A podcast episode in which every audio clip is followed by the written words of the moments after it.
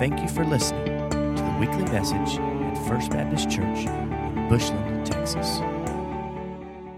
that squashes us seeing God's activity too many times. And it's simply two words number one, busy, and number two, worry. The enemy will get us so busy that when we're racing to different places in our cars, we don't see all that God wants us to see in them. When we get to the store, we get to the restaurant, or we get to work, we're so busy with deadlines and appointments and things we've got to do and things we've got to see and next stop and this stop and checking this off and getting my list done and all this other stuff. We don't see that there's little pieces of heaven that God so desperately needs us to see. And we miss blessings. We- Not only are we busy, but we're worried. I wrote this down the other day. Worry is not believing, worry is not believing God will get it right. And bitterness is believing God got it wrong. Worry is believing God won't get it right. I won't take a show of hands of people that worry too much. But my friends, let me say something to you. Trust God. He's got it. Melissa and I sit in a neat time of our life, in a chapter of our life right now. We've got both our children now registered for college. Courses picked, just waiting on the bill. I'm sure it's in the mail. Um, and there's many parents I share that with in this room. But as I stepped back Friday when we were at WT, and I just kind of grinned as I walked around the campus, kind of just laughing at God, going, You're pretty stinking cool. You're really cool. Because way before I ever thought about WT, God was already connecting my son's life with another man, a professor, and then with a coach who've already, before he ever took a class, has got major fingerprints all over his life. What am I supposed to worry about? What is there to worry about? For us as parents, God loves our children so much more than we even do. And He's going to take care of them. Before He ever knew what He was going to do as far as college, God divinely, supernaturally, and sovereignly connected Brett's life with a professor's life. And that professor has pretty much adopted him as his son. I mean, wouldn't you say that? And Melissa and I are like, that's cool. I'm all right with that. Single handedly at new student orientation with 250 seniors said, when he gets to go to register his class, he's supposed to pick an advisor. They'll give him one. But here's what I want you to do they're going to give him an advisor, but I want you to say to him, Tell them that I want you personally, and I will come meet you and we'll pick your classes. So we did.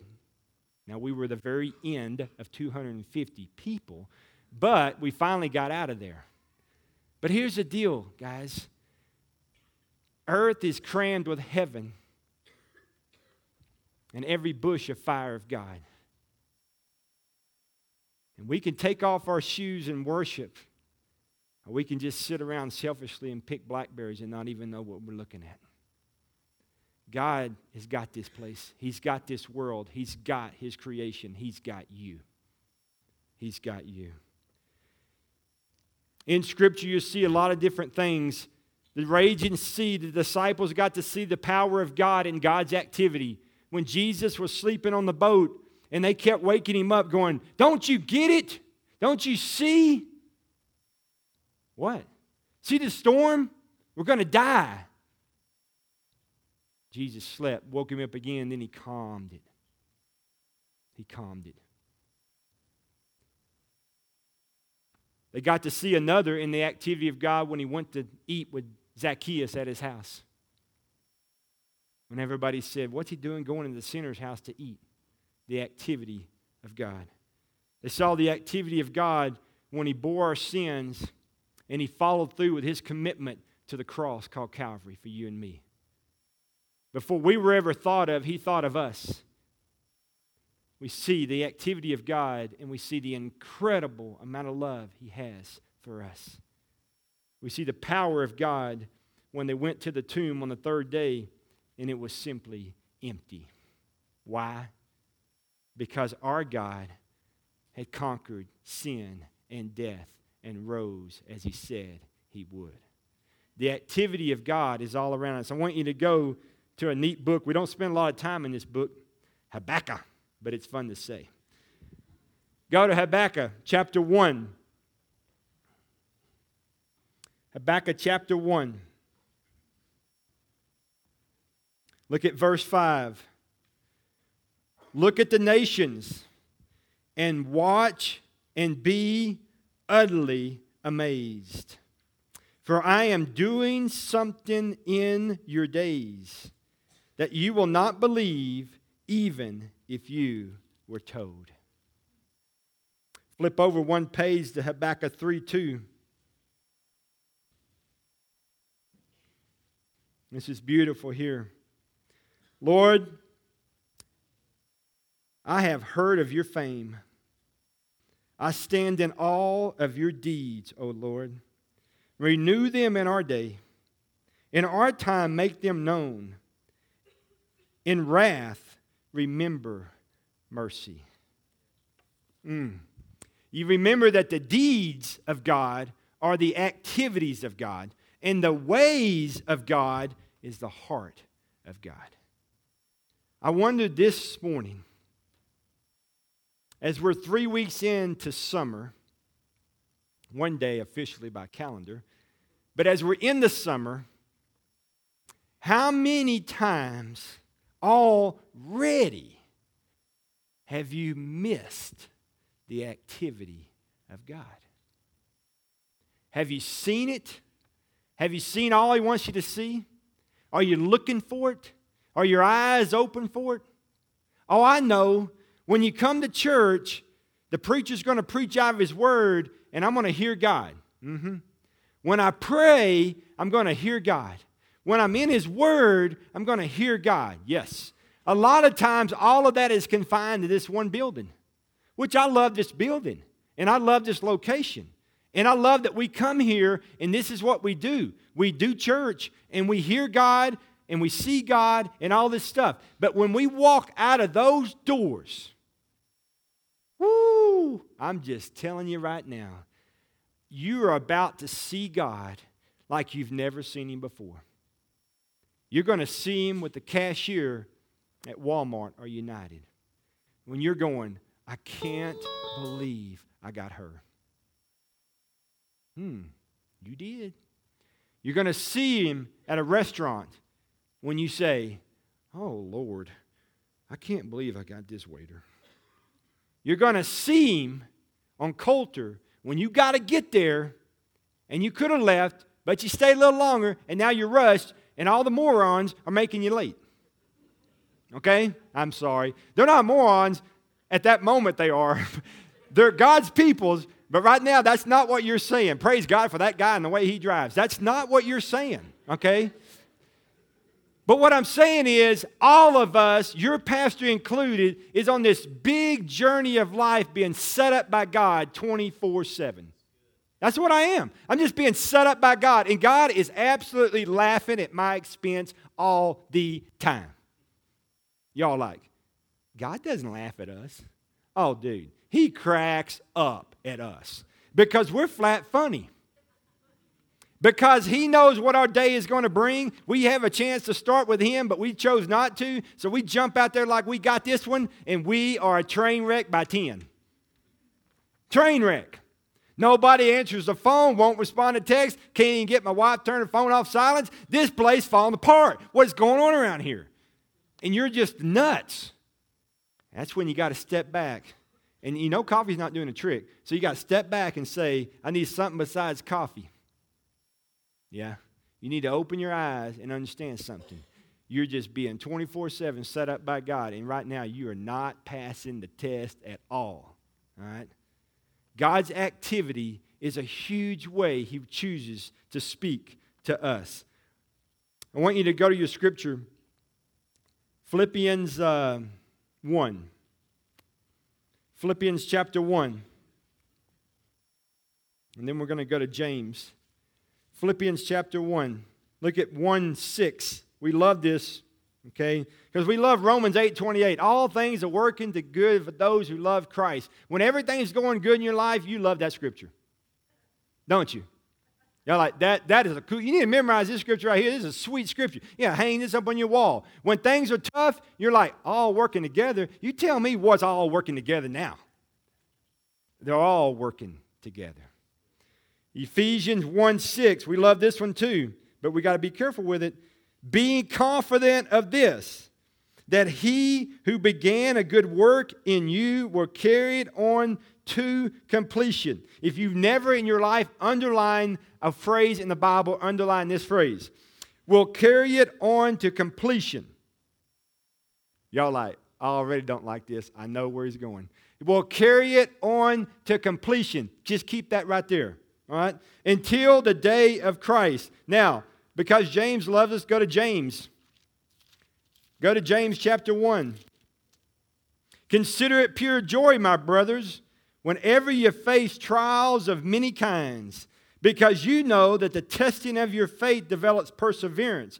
Perseverance must finish its work, watch out, so that you may be mature and complete and complete, not lacking anything.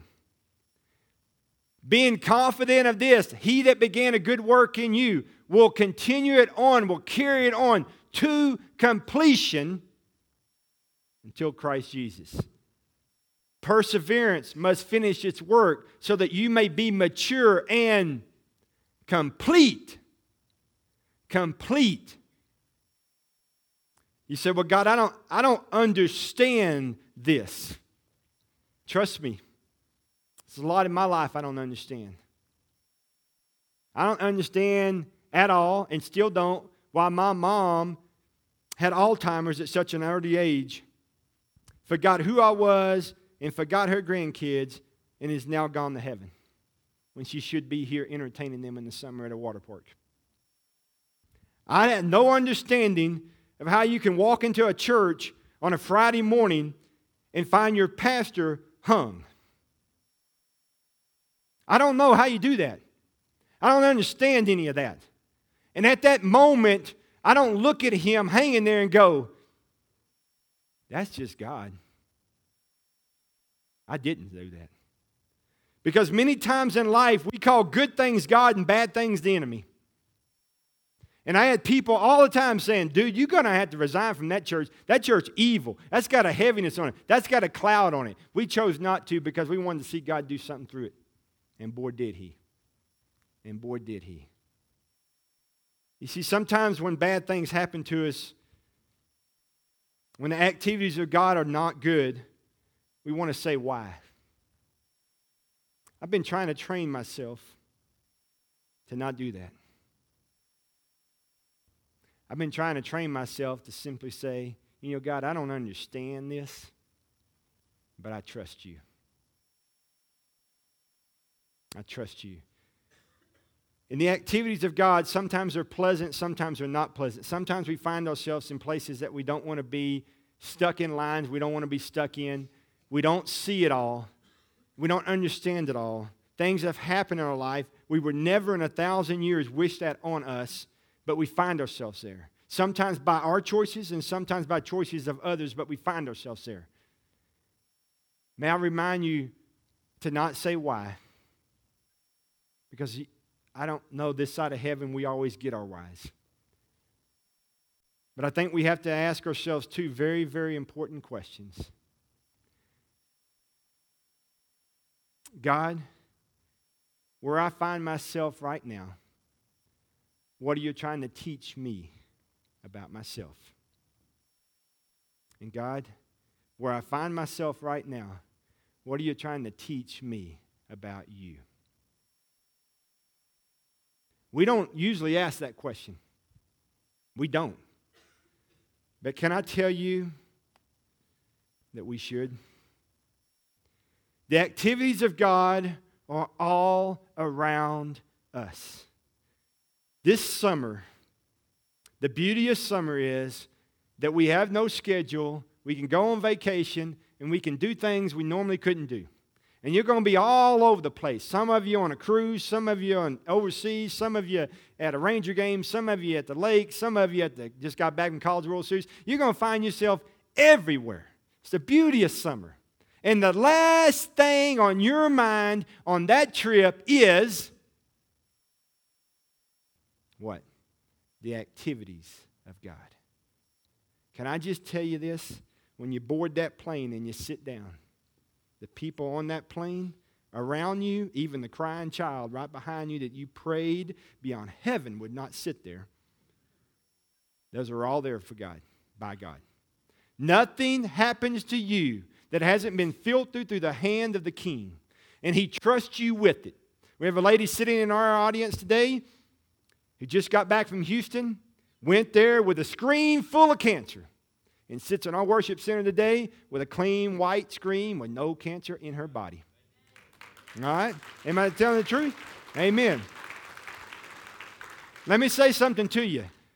Keep your eyes open. It's called spiritual discernment. If you don't have it, I want you to look at James. It says, If you lack wisdom, he should ask God who gives graciously to all without finding fault, and it will be given to him. So, if all those times you said, God, I don't even get what you're trying to do, and I don't like it, I will continue to work in you until completion. I have begun a good work in you, and I will continue it into completion all of this, persevere, because in that I am completing it. God is more concerned with your character than your happiness. You got to hear that, America Church. God is more concerned about your character than about your happiness. God is about building up character in you, not handing out happy meals. You got to understand that, okay? But sometimes to build character, there must be fire. Don't jump out of there. Don't pray bad things away.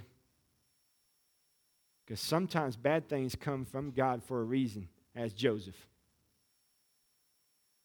As Joseph. What his brothers meant for harm. Mm, Lord God rose up a nation. My friends, spiritual discernment if you've never asked before in your whole entire life, God, when I walk out of this church today, I pray you open my eyes and give me spiritual discernment. I want to see what you're doing. Because I know Habakkuk says that you're doing a work in my days. And even if I was told, I'd be amazed, I'd be astonished. But God, I want to stand in awe of what I see. We just sang about it. I want to be amazed at what you do. Can I just tell you something? Honest truth. We sang it today. But Tuesday at lunch at about 1:15, I got in my Jeep in Logan's restaurant in the parking lot, and I said, God, I am amazed by you. I'm amazed by you. And for that sweet single mom doing her best, I pray today that she can sing that too. God, I'm amazed by you. I'm amazed by you. How I had a bill, and that bill's gone. How my dad was eat up, and now it's all gone. And I pray her little girl that's walking in her steps while she does her best can be one day a girl that stands and says, God, I am amazed by you. I'm amazed by you. You know, the incredible thought that hit me when I was in that Jeep was I'm thankful that babysitter was late. Because that girl, about a year and a half before that, could have chose to abort that baby. And never would have had to worry about a babysitter. Thank the Lord she gave that little girl a chance to one day say, God, I'm amazed by you. I'm amazed by you. Folks, here's what I want you to do for me this summer as you go all over the world on vacation. Some of y'all like, we're going all over the world? Maybe not the world, okay? But all over the state, okay, on vacation. I want you to have a big old pair of God's eyes on. And I want you to watch his activity. And I want you to say, God, show me more about who I am and more about who you are. Show it to me. As we enter a time of invitation, invitation is simply our response to the invitation of God. For some of us, that may be coming to the altar for prayer, praying with some of these couples that'll be standing up here. For some of us, it might be responding to God's voice saying, This is your church home. I know that. This is where your family, this is where our family is supposed to hook up. This is where we need to be. This is our home church. Maybe for some of you to say, I don't know anything about the activities of God because I've never met God. I've never met Him. And today you can. You see, we simply do just a couple things at church. We preach the word, we worship, and we pray. That's simple New Testament, Acts 2 church. And we stand in awe of what God does. So this morning, it's our chance as a church, myself included, to respond to what God has said to us. Maybe you do that where you are, and maybe you need to come and do that. But you be obedient, and you will be blessed. For on the other side of obedience, my friend, is always blessing.